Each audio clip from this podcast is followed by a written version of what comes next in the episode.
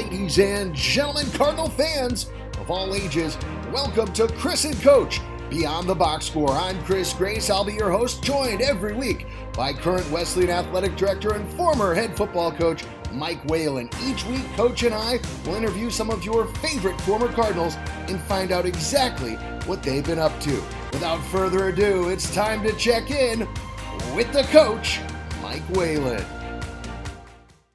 Coach, another episode. It feels like it's been so long, but it's only been just a couple of minutes virtually since I last talked to you. And we got another great guest. Welcoming in another footballer, but not a footballer, a foodballer. Class of 2003. Perry Hammond is joining us. Coach, tell us about tonight's guest.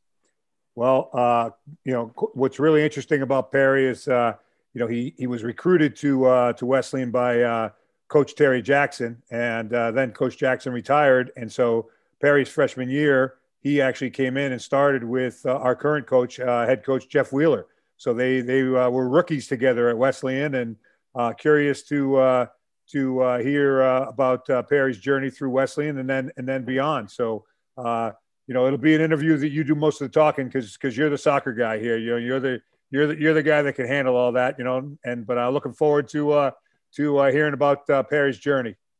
You're not going to want to miss it. Perry has a super interesting journey. Spent a lot of time abroad, overseas. Uh, investing himself in the world of Spanish football, and you know, really, it's it's it's an interview you're not going to want to miss. But before that, a couple words you're not going to want to miss. That's right. That's what everyone tunes in for. He drives the ladies wild. Producer extraordinaire, Mike O'Brien. Tell us how we can please stay connected with our podcast. You can stay connected with the podcast by following us on Twitter and Instagram at Wes underscore athletics and on Facebook at Wesleyan.athletics. We're also on Apple Podcasts where you can subscribe and give us a review. Or if you'd like to contact us directly, you can email athletics at Wesleyan.edu. We want you to stay in touch with the podcast. Also, please feel free to yell at me on my own personal Twitter at Chris Grace 82. Coach doesn't have Twitter, but we're hoping we're going to pull it in by 2025 for the coach. So coach, is coming, coach, is coming, in hot in the year 2025 when it comes to the Twitter game. But uh, we've talked enough for right now. It's time to catch up with our guest for tonight, class of 2003, former Wesleyan soccer player, Perry Hammond. Ladies and gentlemen, welcome back to another edition of Chris and Coach Beyond the Box Score, along with the coach Mike Whalen, the man behind the man, Mike O'Brien, our producer. I'm Chris Grace, and tonight we welcome in another great former Cardinal class of 2003, former Cardinal soccer player, current general manager of Lane United of the USL Division Two. He is Perry Hammond. Perry, welcome to our podcast. Thanks, guys. Excited to be here. And uh, should add to my athletic career at Wesleyan that I rode the pine on the baseball team my freshman year as well. Beautiful. Beautiful. We, we don't miss an opportunity to talk Wesleyan baseball. That's right in my right in my soul. Perfect time. So so Perry, when I was when I was looking into your career today and I was trying to figure out the first thing I wanted to talk to you about, the first thing that popped out to me is that you're from the Bay Area, and uh, you know there aren't many Cardinals that are from the Bay Area. So what I want to know is how did someone who who calls that area his home end up in Middletown, Connecticut? Yeah, no, it's a it's a good question. Um, suppose when I was a junior and starting to consider what I wanted to do for college, um, you know, I at that point in time I thought it was really important to me to continue to try and play two sports at the next level. Um, I knew that baseball D1 was absolutely not going to happen. Um, soccer, I probably could have tried to walk on at you know some small to mid mid level program if I really worked my tail off. Um, but you know, I went to a small private high school in San Francisco. I liked the idea of going to a smaller university um, with a great on-campus life um, where you really got to know a lot of different people um, really well and so um, was talking with our college counselor about schools that she thought might be a good fit for me and was planning a an east coast trip during spring break of my junior year and I think I'd mentioned um, some other schools to her that I was aware of, um, like Vassar and Middlebury, um, as schools that I would potentially be interested in. And she suggested Wesleyan. And my reply was, uh, yeah, Christian, that sounds great. Isn't that an all girls school? Um, so I, of course, had only heard of Wellesley at that point. Um, and so she told, started to tell me a little bit more ab- about Wesleyan, and I decided to add it to to the East Coast swing um, that I took with my mom. And uh, I think that as I went from school to school, you know, some of them really seemed pretty similar to me, but when I stepped on Wesleyan's campus, something just felt a little bit different. Perhaps it was the baseball field in the middle of campus. Um, you know, it was a, I think I was there on a beautiful spring day. Um, got to walk uh, through the arts buildings and see the soccer field, and just thought, man, this this campus is really gorgeous. Um, and so I decided I would do the best I could to learn more and more about Wesleyan. Um, realized at some point, um, I think going into my senior year, that you know I, I had okay grades, decent grades, but not great, um, but pretty high test scores, and figured um, my best chance at getting into one of these really good schools is if I apply early. Um, and was leaning towards Wesleyan a little bit. Um, so talked my parents into letting me take one more trip out. Um, got to watch a soccer practice, stay with, uh, he was a sophomore goalkeeper at the time, Mark Penrod, who's also from the Bay Area, um, from Piedmont, California. And so got to go to some classes, um, watch a practice, talk to a couple guys on the team, um, talk a lot to Mark and some of his friends about it. Um, and, you know, they just had a lot of great things to say not only about the athletic side of Wesleyan, but really the academic side as well. And that was something that was really important to me was to try to get a really good, um, you know, to get a really good education. So, uh, yeah, I decided to that that kind of that all convinced me to to apply early, and and I got in, and so uh, that was that. I was pretty excited.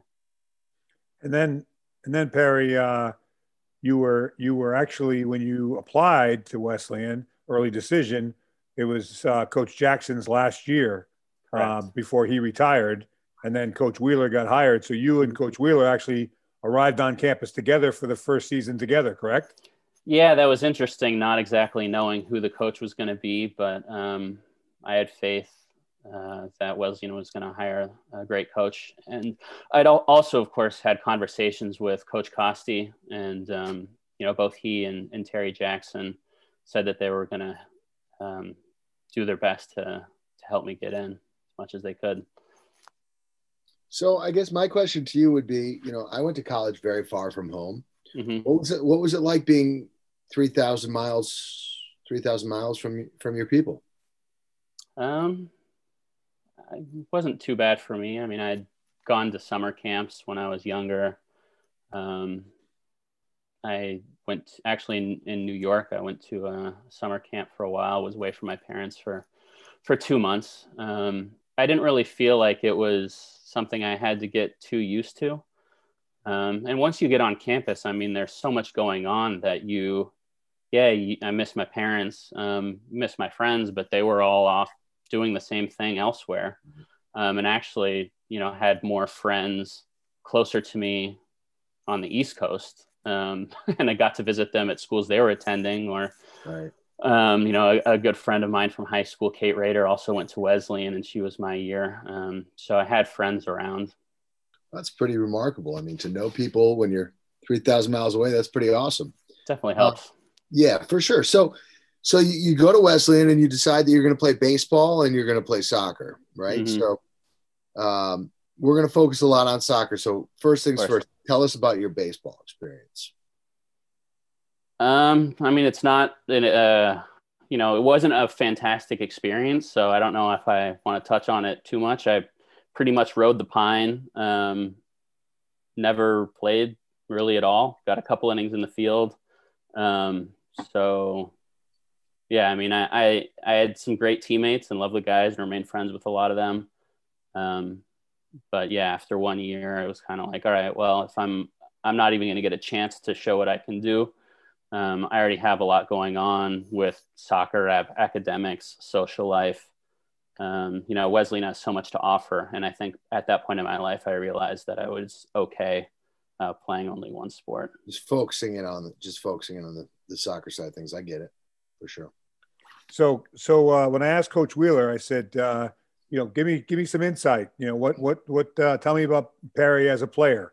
And uh, he described you as a fearless attacking player. He said, and he said, uh, I needed to uh, to uh, ask you the the, uh, the time uh, in the Trinity game when you challenged the Trinity goalie, and your dad was came out to watch you play, and uh, he said you won the challenge, but you came away a little scarred. So tell us a little bit about that that that encounter. Uh, yeah. So I was uh, playing on the left wing, and um, I think we won the ball in the midfield, and um, you know we're going on the attack and transition, and uh, my my roommate and good friend Padre Hughes uh, was dribbling the ball and down the down the center of the pitch, a little bit on the right side, and I was making a run. I was wide open. I was calling for a through ball. Um, he kind of had his head down and probably played the through ball a second or two too late, which I never let him forget. Um, and I realized I wasn't quite going to get there. Could kind of see the keeper coming out out of the corner of my eye. And so uh, I slid to try to get to the ball and um, got completely cleaned out by the goalkeeper. And I had, didn't really know what happened. Um, you know, I probably had a minor concussion, but what I remember was uh, being on my back and uh, tasting a lot of blood in my mouth and not being able to feel any of the teeth, any of my teeth on the top row. And I looked up and saw two Trinity defenders standing over me with horrified looks on their faces. And one looked down and said, Oh my God, dude, you're bleeding. and I think I said, um, Yeah, you think so? And uh, rolled over um, to see if I could find any of my teeth in the grass. And there was just blood streaming down from my upper lip. Looked around a little, didn't see anything. And I knew, you know, I couldn't keep playing. So I simply just got up and ran off the field with blood streaming down our, our white home jerseys. um, and I later found out that I almost scored uh, on the play, but I guess the, the shot went wide.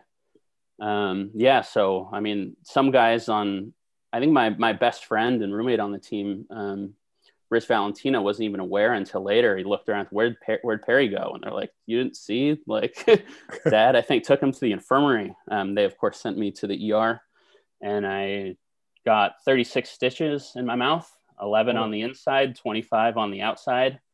Um, you can still see a little bit when I smile that I have. Oh my, yeah. Well, for the um, for the fans at home, this is a this is an audio only podcast, so I can confirm that he he took some he took some damage. That was a legit blow right there. Yeah, so I had a I've had a fat lip and a bit of a crooked smile since then. Um, you know, funny enough, I think a week later, um, one of our, you know, I lived um, um, lived with a couple other my teammates, and we were kind of the house where we would have soccer get-togethers. And I think it was a week after that. Um, so that was my junior season. Um, sophomore on our team, Chris Feige came over. Um, he had a friend or two from Trinity visiting, and they one of them took a look at me and said, hey, "Oh, you're the guy who got you know taken out by our keeper, right?" And I said, "Yeah, that's that's me." and he said, um, "Well, if it makes you feel any better, uh, your teeth apparently left a mark on our keeper's leg, and um, his wound got infected, and so he had to go to the hospital." And I said, "I that did make me feel a little bit better because he should have probably been carded and received a foul for the challenge. I don't think he went for the ball, and he was about six three two forty. So, you know, just completely took me out. Um, and then, you know, years later, um, when I was back in San Francisco, I was with some friends um, out at a bar. Uh, one of my buddies who'd done um, the Haas MBA at the University of Berkeley. Um, he had a couple of friends with him, and one of them turned out to have uh, been on that Trinity team. And through uh, conversation, standing there at the, at, a, at the bar with a pint in our hands, um, came to the realization that he was one of the two defenders standing over me. Um, and, and, may have been the guy who commented on my lip, but he said he remembered it very clearly as well. And that wow. was probably a good, you know, 10 years or so after it happened. Small That's world. That's amazing. But would you change it if you could go back? Maybe ask for the pass a little sooner. sure. Yeah, I think I would have had a better chance to score. It's funny. Yeah. I mean, you, you, yeah, it would have been nice to uh, not have missed the end of my junior season because of that, and I mean, so many interactions over the course of my life have been, you know, I've met people, oh, what happened to your lip? Because just for years, you know. Well, that's what I'm saying. Um, it's a lifetime story. So, like, that's something. So, that yeah, you can't really go back and change those things. But, right. Yeah, it would have been nicer to have scored in that moment, I suppose. so, so just focusing in on your Wesleyan soccer career, um, you know, I was looking in your, your junior season, you guys had a really nice season. Um, mm-hmm. And, and, um, you know, obviously we just kind of touched up on. You didn't get to experience the entirety of it, but but you guys had some, you know, you guys had some pretty decent success. How would you sum up the entirety of just your playing career? Um, it was a bit up and down. Um, honestly, I mean, I, I really enjoyed my time there. Um, I had a little bit of misfortune. Just you know, sophomore in my sophomore season mostly got wiped out because I got mono. Um, junior year, I had a couple nagging injuries prior to that. Um, dislocated shoulder. Um, that was an off-field incident during the season that I won't go into. um, but then, you know, kind of popped out once or twice during games. Um, and then, you know, senior year, um, also had a couple little niggling injuries. And it's it's hard you know the the NESCAC season is so short that if you have um right. you know a, a minor injury that's kind of keeping you out for a week i mean that's missing two games. Or you know i remember trying to play through an, an ingrown toenail and uh you know this insane charlie horse i got when i dribbled by a defender and tried to play through knowing that i wasn't 100% but trying to give what i could to the team and and that probably hurt me because you know I wasn't able to play well.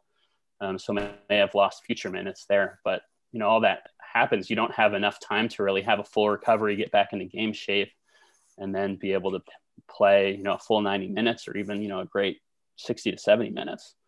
Um, but you know what I really look back on and cherish is the connections I made on the team. Um, you know, not only with Coach Wheeler, with whom I'm still in contact to this day, but all of my teammates, um, you know, my best friends um, that I'm still in contact from Wesleyan are, are the guys that I came in with that freshman year who weren't necessarily recruited by Wheeler, um, but, you know, but with whom I played over the course of the four years. Um, and it, it, was obviously fun um, playing on an improving team. Um, you know, the team wasn't wasn't having a ton of success um, when I arrived. And I think Coach Wheeler um, really did a lot to help improve the program. Um, and so once he started to get some of you know his own recruits in, you know we had some solid talent in our class as well. I mean, we had a couple guys who were starters as freshmen, um, and you know we, we had by my senior year, those guys were some of those guys were captains.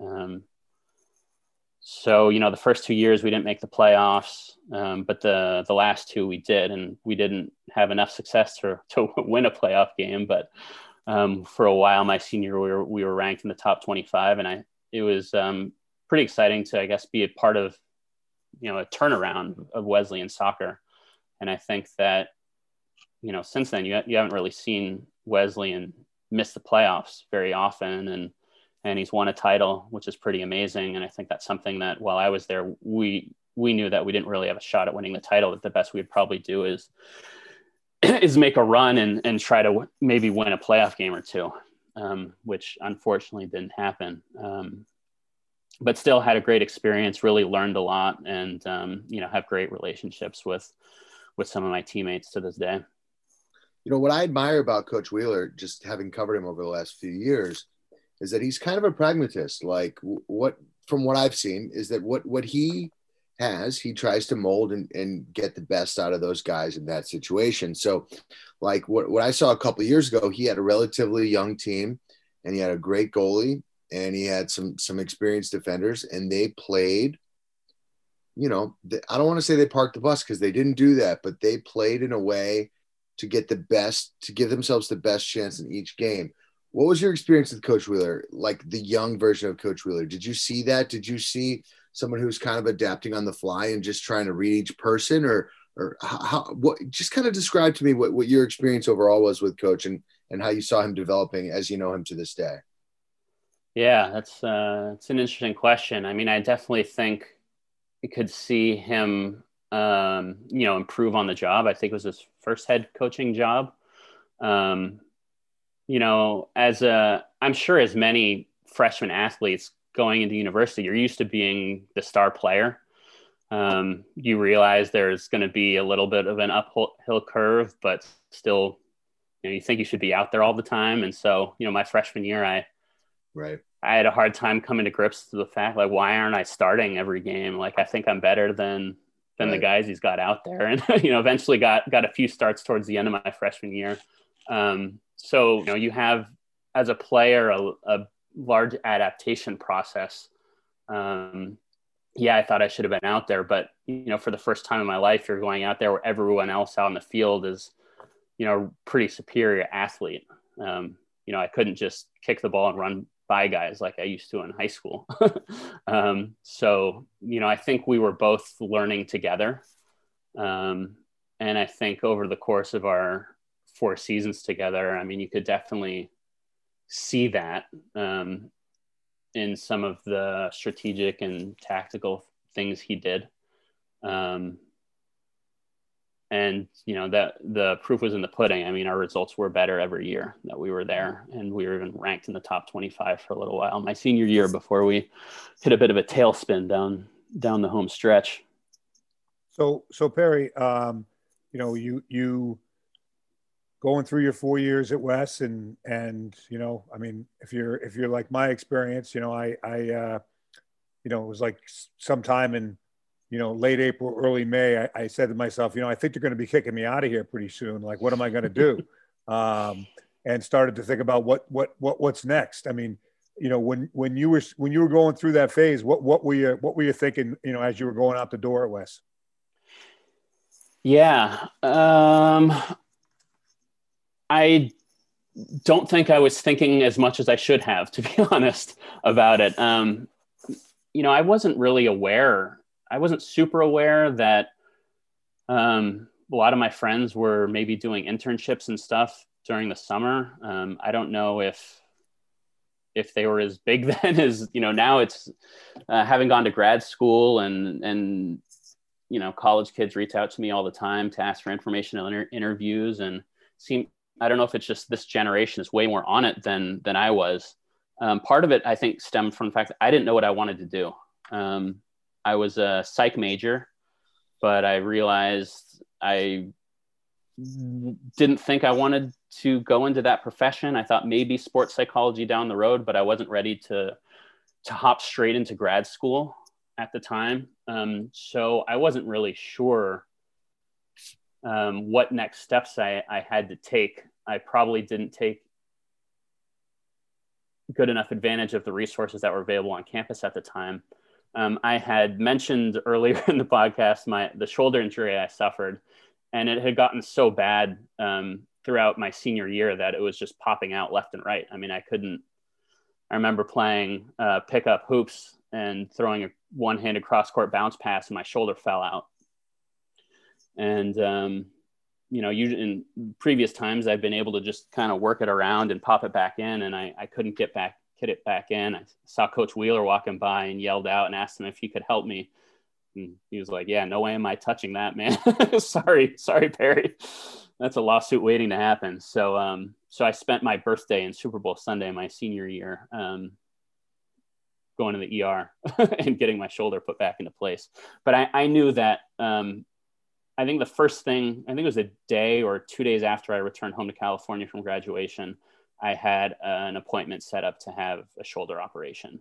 So that's really the only thing that was on my agenda was, uh, you know, getting my shoulder fixed, um, you know, laying in bed for a week and then starting to rehab it and look for work. And so I hadn't thought as much as I should have, um, to be honest. Um, so yeah, I, I pretty much um, found a job working reception at a hotel. I'd always had the idea that I wanted to live abroad, um, possibly in Spain, where I'd visited um, before my freshman year. Me and a few friends did your typical backpacking trip through Western Europe. Um, spent two weeks in Spain, and I really loved it.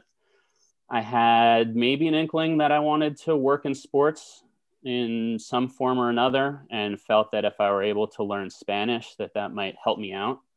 Um, and so I guess I had talked about it enough uh, with my parents that for my graduation gift, they said, you know, we'll buy you a one way ticket to Spain if and when you go.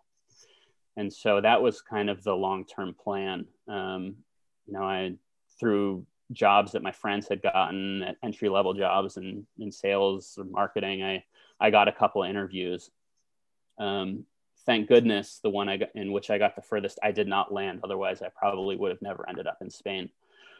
so um, yeah, I was I was living at home, saving up money, and finally, uh, you know, my mom gave that uh, loving motherly shove out the door, pretty much saying you either need to find another job where you're making enough money to pay your own rent somewhere, or you need to move to Spain, like you were talking about.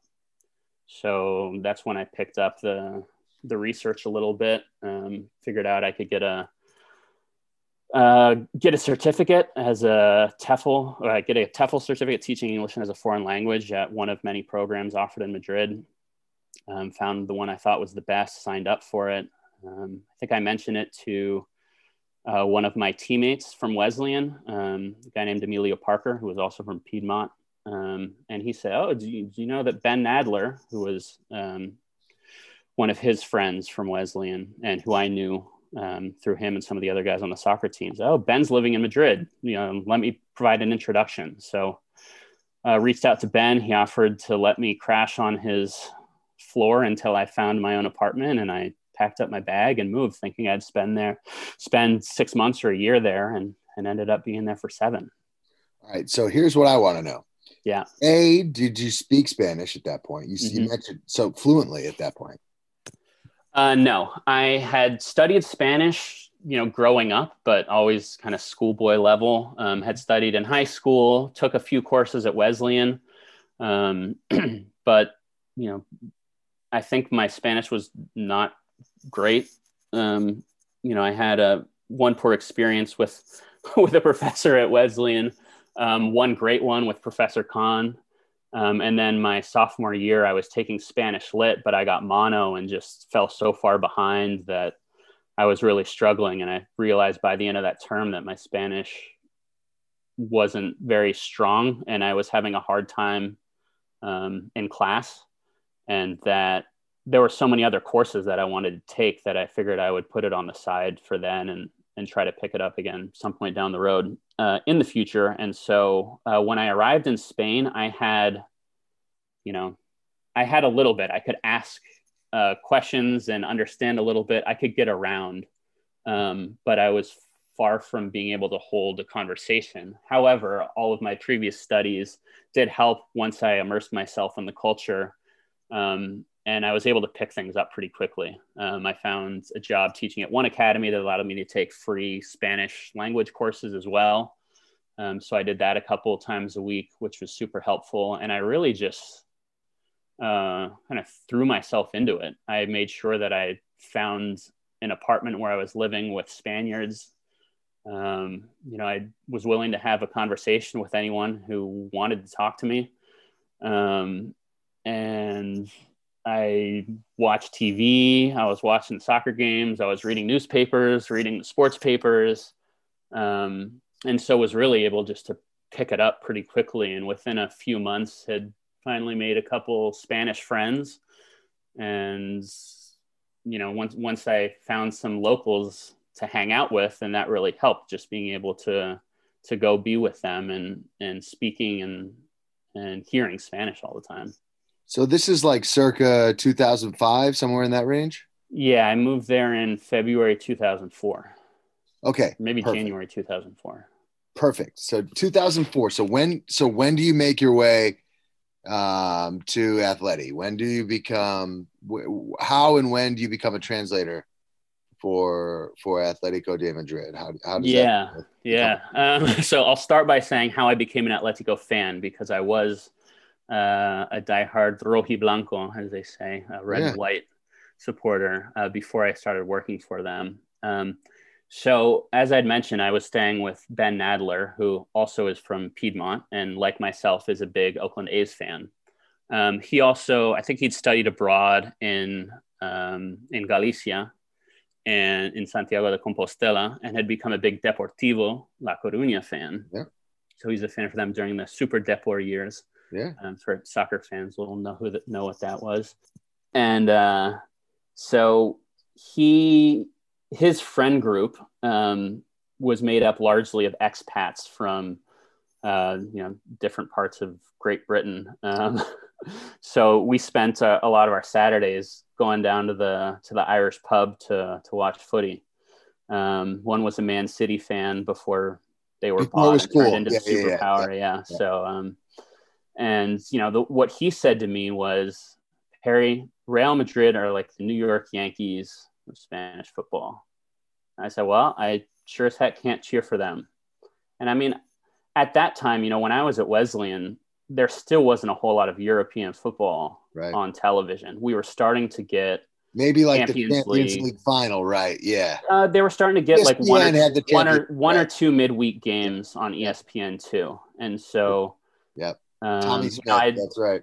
Yeah, so I was able to maybe watch a half before running off to training or or class. Um, but yeah, it just wasn't it wasn't mainstream the way it was now. It was wasn't at the tip of our fingertips. So um, you know, I, I knew a lot of the teams from playing FIFA, but I didn't have a team aside from Liverpool, who I decided to cheer for because I saw Michael Owen score his wonder goal against Argentina in the World Cup. Um, so I became a Liverpool supporter. Um, but I didn't have a Spanish club. So um, pretty much I knew I couldn't be a Real, Real Madrid fan. Um, maybe it was because, you know, my high school was the Red Devils, Wesleyans, the Cardinals. I always wore, wore red, red and white. Um, so I'd go down to the pub near my apartment and watch Atletico games or whatever game was on on my own. Uh, Fernando Torres was a mulleted 19 or 20 year old at the time running around. And even though the team was mediocre, I kind of found myself pulling for them. And um, yeah, ended up, you know, being, becoming a, a diehard Atletico fan. And then it was a couple years down the road, I think it was 2006.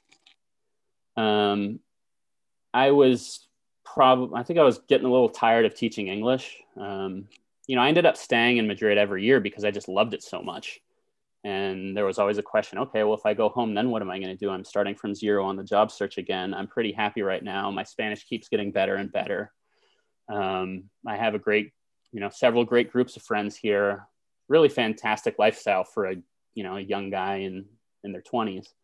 Um, and a friend of mine who actually um, was a friend of mine from Wesleyan who graduated my year. Um, her name is Rachel Stein. Um, she was living in Madrid as well at the time, and so we became um, we became very close there. And kind of out of the blue one day, I think she sent me a text or an email um, for an advertisement she'd seen in an English newspaper um, for a job with Atletico that they were looking for a part-time translator and English teacher.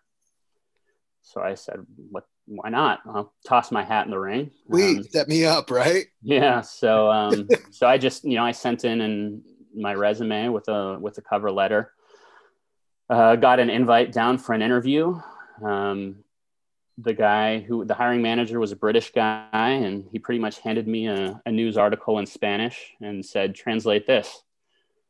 And I went through the first paragraph, and he cut me off and said, "Okay, okay, I got it. You you know what you're talking about. You know footy lingo. Um, you know you you right. could do the job." You were um, a soccer guy that basically spoke enough Spanish to get through the whole thing. Is the, the Yeah, at that point, I mean, my Spanish was was pretty good. I'd now been in Spain for a couple of years. Um, we ended up running into a roadblock because I was so excited about the job. I failed to mention um, that I was, I did not have uh, the papers necessary to be working in Spain. Um, you know, at that time, English was in such high demand, and uh, you know, everything was pretty lax around immigration. Um, so it's pretty easy to get in and out as a tourist. Um, so uh, you know, I ended up getting a call back saying, "Oh, we talked to the legal department. We can't, we can't hire you." And so I was super bummed. I thought about moving home. Um, I ended up sticking it out in Madrid for one more year. Um, at that point, I was teaching mostly private classes, um, which was great, but it was tough when people canceled because you lost revenue and and you know it happens when you're teaching professionals.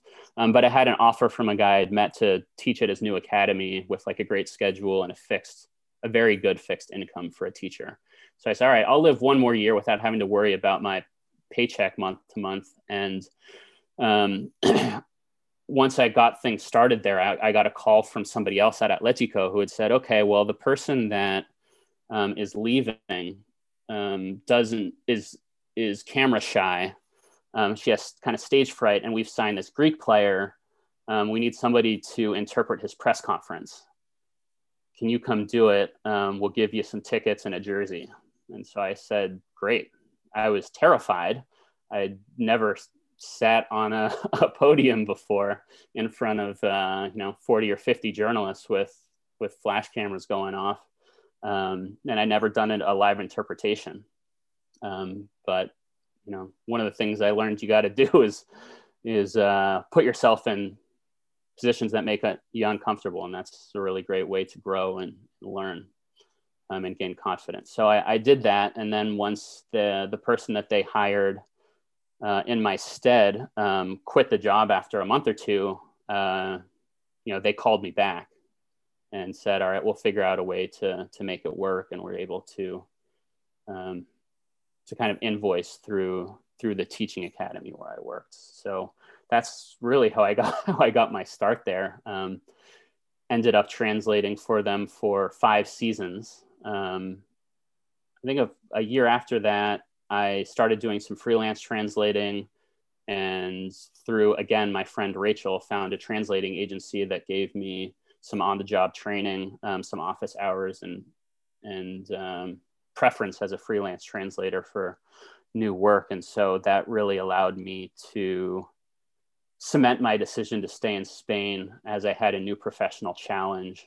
Um, didn't have to teach English anymore, um, and could really kind of dive into something new that I was able to learn as I'd never had any, never taken any translation courses um, or had any real training. Um, so that was something that was completely new to me. And so, you know, that along with mostly translating the the Atletico webpage and other um, you know correspondence internal and external for the club um, allowed me to to have a pretty good life over there.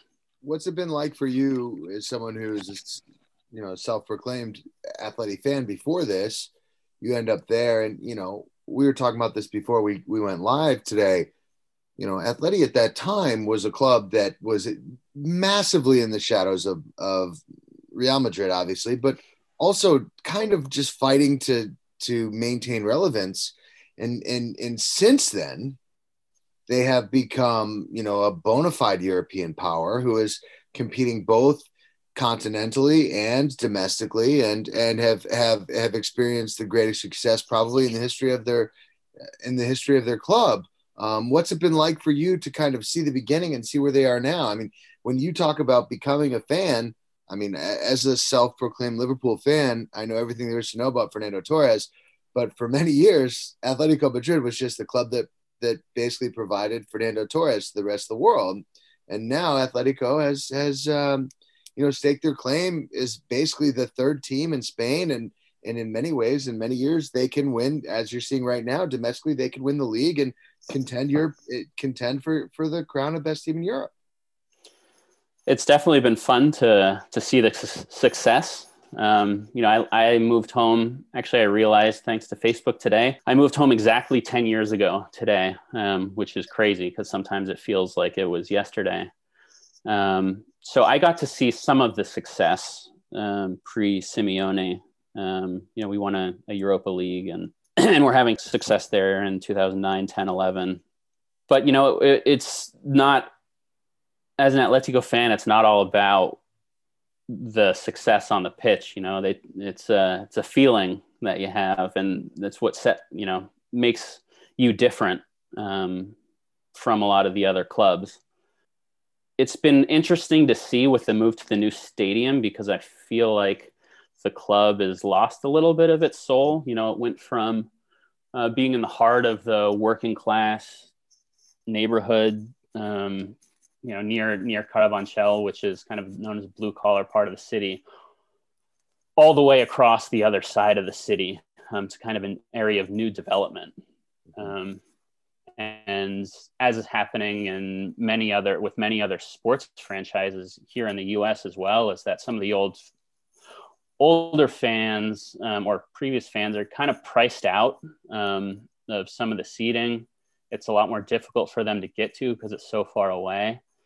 Um, and I have a ton of friends still in Madrid, um, many of whom had, had they'd formed a fan, cl- an official fan club, and it's mostly foreigners who had come to support Atletico and and who I got to know and became friends with. And we have a, a WhatsApp group chat, um, so we can talk about all things going on in our lives, as well as Atletico matches, signings, etc.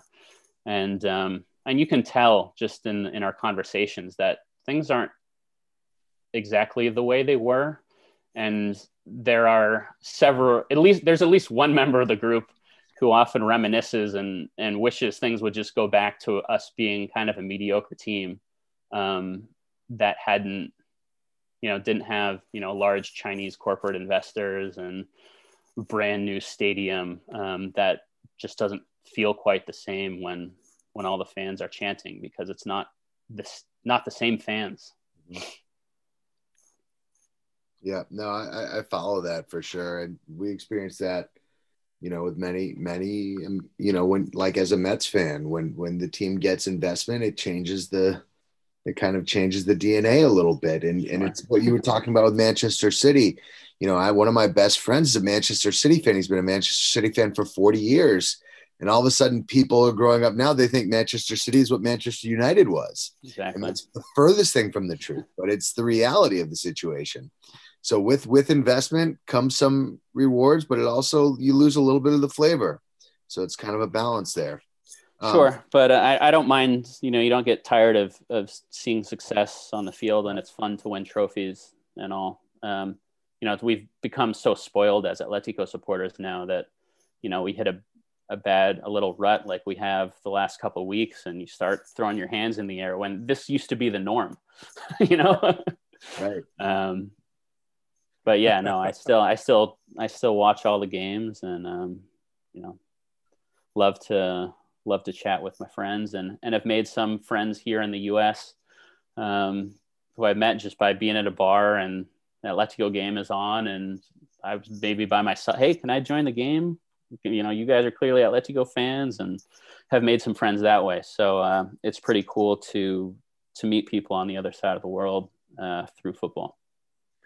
So, so Perry, um, you know, we often talk about on on on our our podcast. We talk about uh, you know the value of the liberal arts education. Sure. You know, and I mean, I think you know a psychology major, you know, graduating from West, not knowing really what they want to do, and then ending up with this incredible story of going moving to a foreign country and and and you know the the the adventure that you kind of went on. You know, talk about you know kind of how you know Wesleyan prepares you for a journey like that and what you learned when you're at Wesleyan so that you were you were able to you know adapt and and and excel um, you know um, in another country. Sure. You know i definitely been fortunate as a kid that i was able to travel a little bit. So i you know with my family had been on a, a couple trips had been to europe before had again traveled with friends after high school. Um, but i think being at wesleyan um, was really fantastic because you have so many really intelligent students from such diverse backgrounds, um, not only here in the US, but internationally.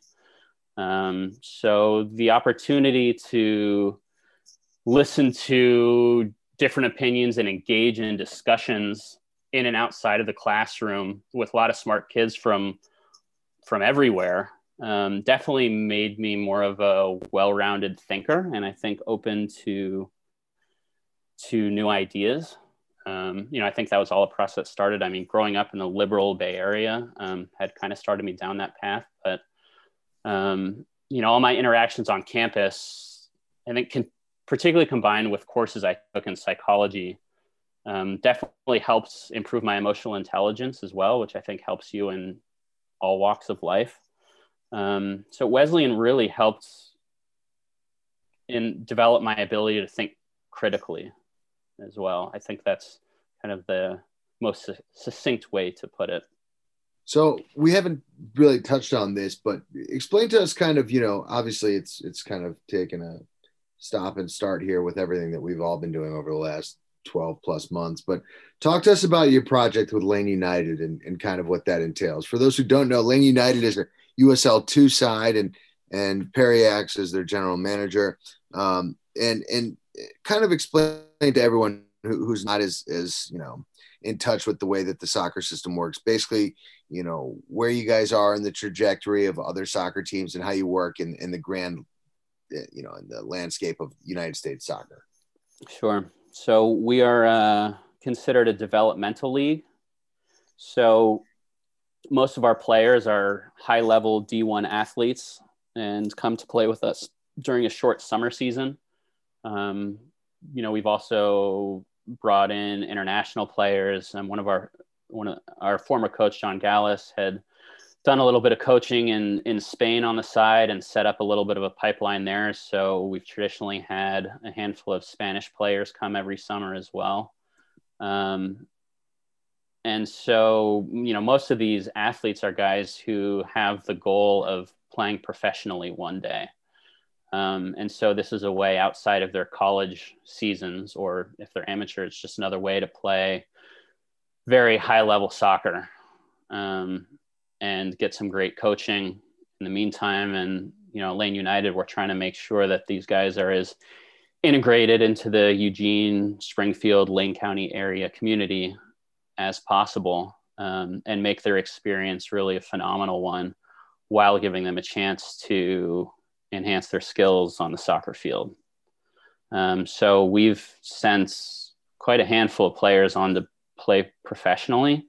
Um, we have a couple guys in MLS right now. Um, you know, one of them plays at Minnesota United. So uh, imagine Amos, Amos, Magee may have uh, may have been the one drafting him. Uh, that's Hassani Dotson, um, Khiry Shelton at Sporting KC um, who also got a cup of tea in the Bundesliga uh, a couple of years ago, um, and tons of players, um, USL Championship, a couple in USL League One. Our former head coach John Galas is now the the head coach at FC Tucson, which is USL League One. So that's the league above us in within the United Soccer League uh, organization, and it's kind of full on professional.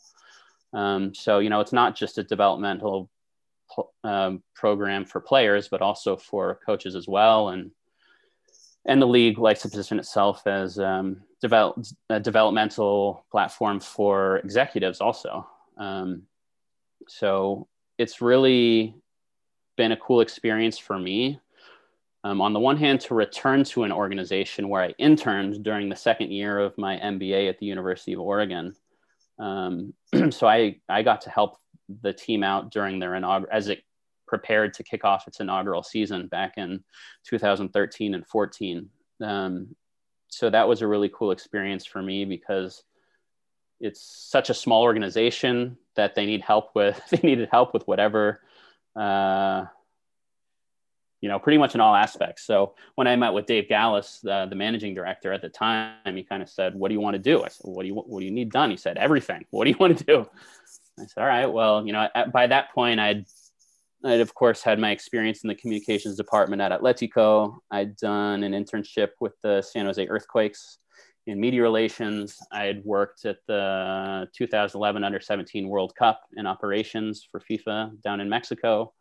Um, and was like, all right, well, we're starting to learn about sponsorship in school. Maybe I'd like to try that out. Um, so I wasn't sure exactly what I wanted to do after school.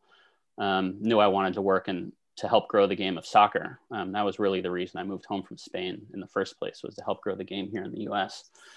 Um, so yeah, I got to some really good hands-on experience there. Um, developed a, a, great relationship with Dave as well as his brother John, who was the head coach and sporting director at the time, um, and helped them out selling some sponsorships. Did some marketing, um, probably a handful of other things I can't quite remember. Um, and then when the season rolled around, uh, ran game day ticket operations. Um, so that was a really cool experience, and you know I've remained friends with them over the years. So after I graduated school, um, had a few different hit stops at a, a, brand marketing agency, was on contract at Nike as a brand manager in global football for a while, which is a pretty unreal experience. Um, though I did have to work on Cristiano Ronaldo's brand campaigns, which was tough for me as an Atletico supporter. Um, and um, you know, was uh, on contract at, at Adidas in account marketing for a little while um, but it had fallen out of the sports industry. Other than, I mean, I I've continued to do some youth coaching um, that started way back when I was in Spain, um, and volunteered um, with the high level amateur team here in Portland. That's that's just recently joined uh, the NPSL, which is another league that's more or less kind of at our level. Um, but um, I was working in another industry and wasn't happy. So um, when Dave called me out of the blue a little over a year ago, um, saying that they had enough funding uh, to bring on another full-time employee, uh, a second full-time employee, as he was the only one really to date. um, you know, I jumped at the chance, um, and so pretty much I, I, help him. In short, I help him run the organization. Um, so everything from you know marketing to social media, uh, merchandise um, when he brought me on, my main focus was on corporate partnerships um, because we were, you know, five, well, less than five months away from the start of the season. Um, and that's one of the main sources of revenue. So um, that was fun for me. I really enjoy building relationships. And so getting to kind of jump into that head first and immediately um, getting connected to um, to companies and organizations with whom the club already had a relationship or doing a lot of cold outreach, uh, calling, emailing, um, trying to trying to spread the word about our club and, and get partners on board um, was has been something that's been uh, been really fun for me. Um, obviously, we had our 2020 season canceled, um, and things have kind of been uh, on hold um, as we wait to see what happens with our 2021 season. So, based on on your personal experience, we try to ask all of our guests if you could go back to you know early 2000s. You know, it's it's mm-hmm. the boy band era. You know, things are kind of. I'm kidding. Um, things are kind of brewing, you know, in Middletown. What would you go back and what would you tell the current Wesleyan student based on what you know now, all your experience going abroad, coming back to the West Coast, everything you've done now, if you can go back and talk to the 20 year old version of yourself, mm-hmm. the soccer player who's a sophomore in Middletown, what would you tell him? Mm-hmm. Well, I would still tell myself, go live abroad. Um, I think it's such an invaluable experience. Um, I think everybody should um, study abroad if you can. I I went and studied in Australia for a semester my junior year and didn't fully understand the students who didn't take advantage of the opportunity to study abroad. I mean, yes, there's a, a small financial aspect of it, but if you're you and your family are able to to handle that, then um, being able to learn to live in another culture um, is really priceless. Um, and so I would tell everyone go live abroad while you're young if you can. Um, learn another language, um, can definitely help you out down the road. Plus, it's just it's really cool, and I think you get to see things in a different way. um, once you meet people from different parts of the world. Um, I loved being in Madrid, not only because it's a great city and a fun place to be, um, but there were so many people from different parts of the world that I met, and you know, I I became friends with people from from Africa, all corners of Europe, um, Asia. Um, you know, it's just such a cosmopolitan city, and when you're a foreigner there, it's really easy to meet other foreigners as well. Um, another thing that I would tell people is that from a career standpoint, everybody's on their own timeline and takes their own path. So don't force yourself down one that doesn't feel authentic to you. I think that's what I would have done if I had jumped into a, if I had gotten that sales job back in San Francisco in 2004. Probably eventually would have figured it out and gotten out of there. But, um, you know, I was just trying to find a job that paid me more. and I did at times, you know, I'd feel some pressure um, from people. Um, you know, hey, you know, what are you doing over in Spain? Oh, you're you're just teaching English over there. Um, you know, when are you going to get on with your career? You know, most of my good friends, family supported me, and um, you know, mo- most a lot of most of my friends said, "Oh, that's so cool! I wish I could do that." like, well, I mean, you could if you wanted to. Yeah, you'd have to, I guess, give up the career that you already started, maybe. Um, but um, yeah, if there's a, a, way to find it work, uh, find a way to make it work to live abroad, you absolutely want to do that. But also, don't feel pressured to um, to do something you don't want to do. Um, I probably could have figured things out a little bit earlier as as far as uh, exactly what it was I wanted to do. You know, I, I still don't know what I necessarily want to do five or 10 years down the road, but um, you know, obviously I, I figured out at some point, particularly once I got my foot in the door at Atletico, that I wanted to work in sports. Um, and so for those who have figured out or think they know what they want to do, you know, first network hard, um, leverage your existing contacts. Um, you don't know who your friends might know. Um, they might, they aren't able to help you if they don't know what it is you're interested in um, I ended up getting so I didn't move home till I had something set up in the US. and that was just an unpaid internship with the San Jose Earthquakes. And I got that offer um, by talking to Sandy Alderson. Um, and don't remember if he was with Major League Baseball at the time, but of course, he had been with the Oakland A's for many years um, when I was growing up. And so he had a lot of contacts in the Bay Area. And so what he did was put me in touch with a former colleague of his who worked at the earthquakes, um, who in turn introduced me to somebody else at the earthquakes who ended up hiring me. And then, you know, my one month position with FIFA right after that came about be- from my boss at the earthquakes. He asked me what was next, and I told him about my I, areas of interest and where I might want to go. And he said, "Oh, well, I have a good friend who works in youth competitions at FIFA. Um, let me provide an intro." Right. So, got an intro, worked my butt off so that I could get a good recommendation, and then got hired for that job. So, networking is really, really important, and you never really know where it might come from. Um, but you have to put in the work, prepare yourself. Uh, when you are able to get a, an informational interview with someone in industry. Um, make sure you come off looking very prepared, you know, that you've done your homework and can explain why you have an interest in that in that area. Um, you never know who might have an opportunity for you. The last thing I would say is um, w- while you're doing your networking um, or your research, figure out what skills you would need to be successful in that job or in that industry and set about acquiring those skills. Because it's easy to say oh i want to work in sports. But you know there's so many different jobs within sports that that's not really going to get you very far.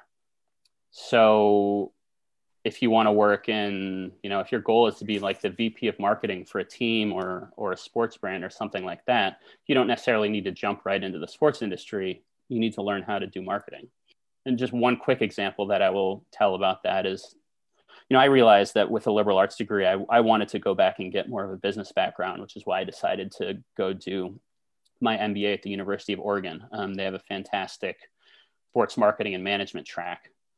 And so when I went there, Um, you know, I was one of the few people actually in my cohort who had some sports industry experience under my belt. Um, one of my one of my classmates and a guy became a good friend of mine um, had no sports experience, but he had seven years of experience in marketing at a very large um, consumer goods brand. And so when he then tacked on the MBA and all the experience that you gain there and doing uh, lots of consulting projects and, and internships, uh, he came out of it with with a phenomenal job with Pegula Sports. So you know he works for the Bills and, and Sabres, um, and he came out with like a senior director level marketing job, um, and he was able to get that because he had general marketing experience. He hadn't just jumped in at the the ground floor. Now everyone takes their own path, so there are different ways to do it. But yeah, you know, figure out figure out what that skill set is, and and and go about finding out how to acquire those skills. All right. Well, Perry, we're uh, we, we're we're at one of my my favorite parts of the program, and that um, that's the uh, we like to refer to it affectionately as the gauntlet. Oh, and, oh boy! uh, and this is uh, we're going to ask you ten questions, mm-hmm. and uh, they're going to be kind of rapid fire. So just kind of you know spit out the first thing that comes to your mind, so to speak, and uh, you know we'll alternate. I'll I'll do one, Chris will do the next, and you know we can we can get you through these ten questions, and then we'll we're going to let you go. Right so uh, I'll, I'll start it. off. Okay, here's the first one. Relatively softball question. Uh, favorite professor at Wesleyan? Uh, Kelly Anthony. What class? I took a couple psychology classes from her. Um, the, some of the more notable ones were social psychology, um, psychology of poverty. Um, I know she's left Wesleyan a long time ago. I think is at University of Waterloo now, I believe. Nice. Very cool. Who was the most influential person in your life? Well, historically speaking, uh, Muggsy Bogues was always my hero. um, as a, That's as a great un- answer. As an undersized athlete, growing up, I idolized him, um, and you know, I think he was just a a testament to if you work your butt off, um, you can accomplish anything. And our dog in the other room is is named Muggsy after him. Awesome, that's a great answer. That's an all time answer. All he, right, was a, so he was my inspiration. What was your first job post graduating, Wes? Yeah, I was a receptionist at, and uh, yeah, and did some reservations at the Casa Madrona Hotel in Sausalito, California. And I got that job uh, because I had worked summers uh, prior to that um, for the the woman who was at that point the head concierge um, at a, a, little bed and breakfast place up on Mount Tam called the Mountain Home Inn. And I pretty much reached out to her when I graduated just to ask if I could put her down as a reference. And she i knew that she loved me. And so she said you know what? I'll we're looking to add people. I'll make sure you get hired if you want to come work here and i told her okay but it's i'm not looking at it long term she said doesn't matter i'll get you hired Sweet. so uh so she was a, a sweetheart um another reason you know along the lines of making sure you network well when you do get opportunities no matter what they are make sure you do a good job and build relationships Yep. all right. If you had to cheer for one, would it be Amherst or Williams? Oof. Uh, that's tough. Um, I probably would cheer for Amherst, I guess. Um, we never beat Williams during my four years. We beat Amherst in overtime my freshman year, which was uh, one of my best memories on the field at Wesleyan. And Williams also ended my career um, we played them back to back games, one to end our season, lost 2 nothing, and then we had to stay overnight and play them in the first round um, in icy conditions. And um, yeah, they beat us 5 to 1, I think. Khari Stephenson, who went on to have a long pro career and international career with Jamaica, uh, helped helped do us in. Okay. Uh, I remember him, by the way, when I was coaching at Williams. Um, I later crossed paths with at at the earth at the San Jose Earthquakes when he was a player. Oh, really? So cool to get to harken back to NESCAC days together. Yeah. When you were five years old, what'd you want to be when you grew up? Uh, definitely a pro athlete of some sort. I think at that point I was saying I was going to be a, a runner because I was the fastest kid in my class. what What's the best single piece of advice you've received in your life? My dad will hate me for sharing this one, but this is the funniest one that I remember from being a child, and that was uh, "Don't pee into the wind," um, which I learned during uh, Chris when we were Christmas tree hunting uh, one year. Um, that's a good one. No, I, that's a, you might want to leave it there. That's a okay, good one. Okay. That's a good one. That's a walk off. Don't pee into the wind. That's perfect. In uh, in three words, in three words, describe your Wesleyan experience. Fun, educational. Um, there's probably some other bigger adjective I should I should be coming up with to to describe it, but um, maybe I could say eye opening. Maybe. There you go. Perfect. You go. That'll work. What do you miss most about your Wesleyan experience? you know, living with living with great buddies, um, you know, sharing all aspects of life together. You know, getting I think something I didn't appreciate enough was I didn't appreciate all of my classes probably. I think I kind of pick and chose the ones I liked the most. Um, but you know, once you're out of school for a while, you realize how lucky you were to have a great education um, like that and get to go to such phenomenal classes. Um, would love to go back and, and retake some of the courses that I that I took then. But really, I think just the the camaraderie of on campus life. What what would you say is the best Wesleyan highlight? It could be anything associated with Wesleyan um, from the last twenty years.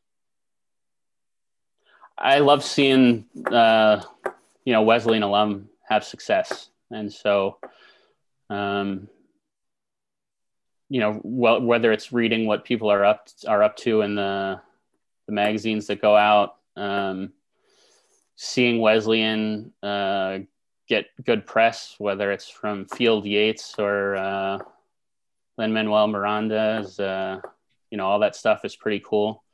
Um, I think it's awesome what you guys have done, um, you know, with this podcast and getting to highlight some of the fantastic things that that people are doing in the in the industry. A great answer. I tell you what, the best highlight for the last 20 years, coach. It's gotta be the Chris and Coach bump.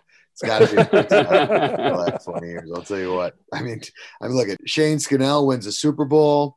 Jed Hoyer gets promoted to president of the Cubs. I'm telling you, so bro. Jed was on the coaching staff my freshman year well, uh, when I rode the pine in baseball. So it's cool. Been awesome to see him have so much success. Um, it's been great to see uh, you know, my friend from Wesleyan, Kimberly Martin, who's now on ESPN on the regular. Well, listen, I'm telling you, Perry, here's the deal. By rule, just by being on the show, that means you got to clear your schedule for the next couple months because big, big things are happening now. it is it is a bump that you cannot prepare for. You think you're ready, but you just don't know. All right. Here's the All right, last. I'll, I'll mentally prepare myself. I'm telling you, no, I'm, I'm serious. Do some research. It is big time. It is proven at this point. There's statistical research to prove the bump that comes from this show. Who is the one Wes alum, if you could pick one, any Wes alum in the history of the school that you would most like to have dinner with? Man, I mean, if I could just have dinner with my, you know, my good friends from from my class, that would be a, a treat. Um, That's you know, a good thanks, answer, though. Thanks to you know things like Facebook, I've stayed in touch with a handful of them over the years, and a lot of them I haven't even seen since I since I graduated. But you know, even just having a message with um, you know former football player Brendan Kelly a couple months ago, who I may not have seen since graduation. Um, you know, that's that kind of thing is is special. Um, and yeah, I would love to get. Uh, you know the guys from uh, from Clark from my freshman year back together for dinner, or just you know I missed yeah I'm in touch with my my soccer playing teammates and friends a little bit more. But um, obviously, if I if I could just get the soccer team back together for a, for a dinner, that would be pretty special. What what floor did you live on in Clark? Uh, four. So four twelve, overlooking the overlooking the quad, the baseball yeah. field, football yeah. field. Yeah, I, I, was on I was on the first floor, Clark, my my freshman year. yeah, we we got hooked up. We had the sweetest view in the in the entire building. Nice, nice.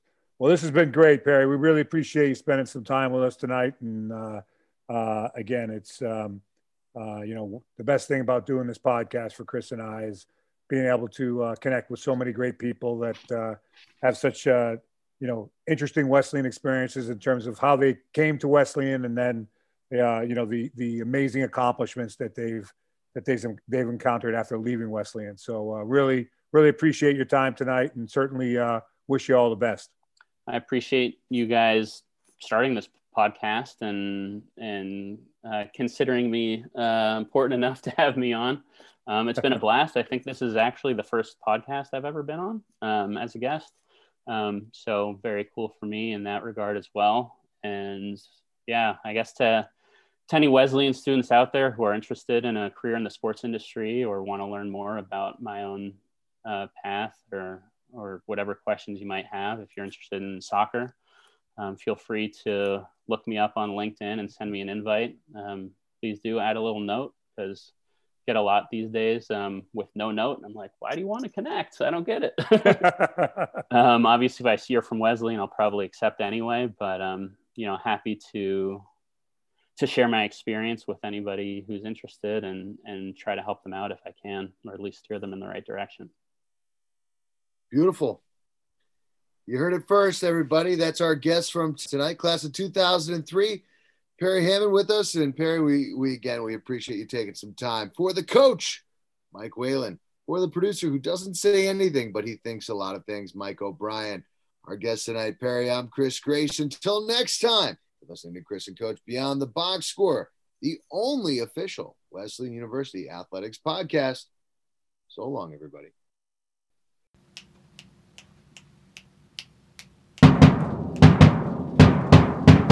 Thank you.